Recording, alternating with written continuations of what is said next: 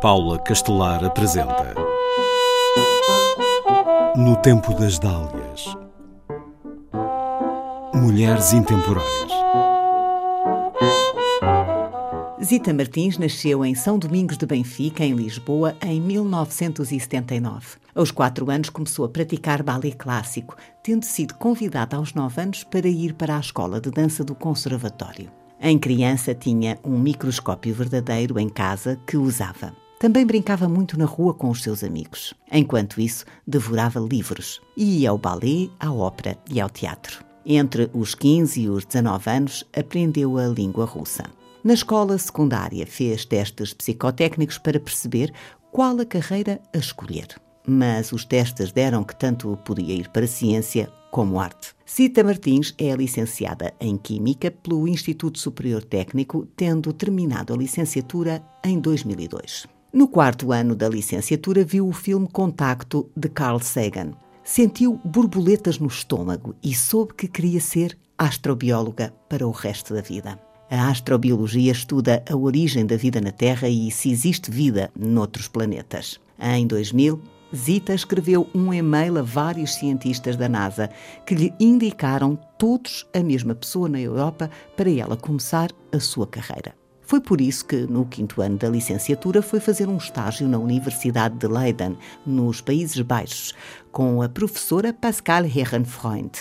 Seguiu-se o doutoramento em astrobiologia no mesmo local sobre o tópico de moléculas orgânicas em meteoritos, tendo terminado o doutoramento em 2007. Durante o doutoramento, foi cientista convidada da NASA em 2005 e 2006. Em 2007, foi trabalhar como pós-doc no Imperial College em Londres, fazendo investigação para a missão a Marte ExoMars.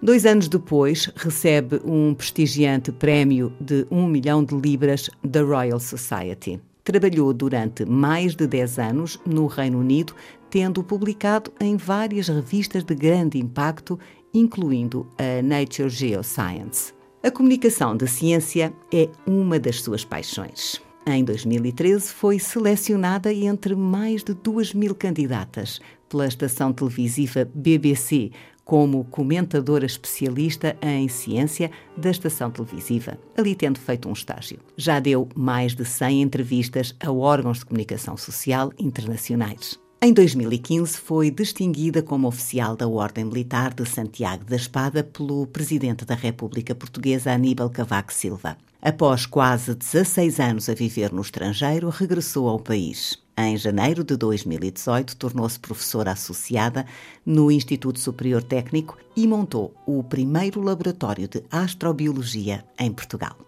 Na sua investigação, estuda qual o papel de meteoritos e cometas para a origem da vida na Terra. Participa também em várias futuras missões espaciais internacionais incluindo a japonesa Hayabusa 2 e a missão Comet Interceptor da Agência Espacial Europeia.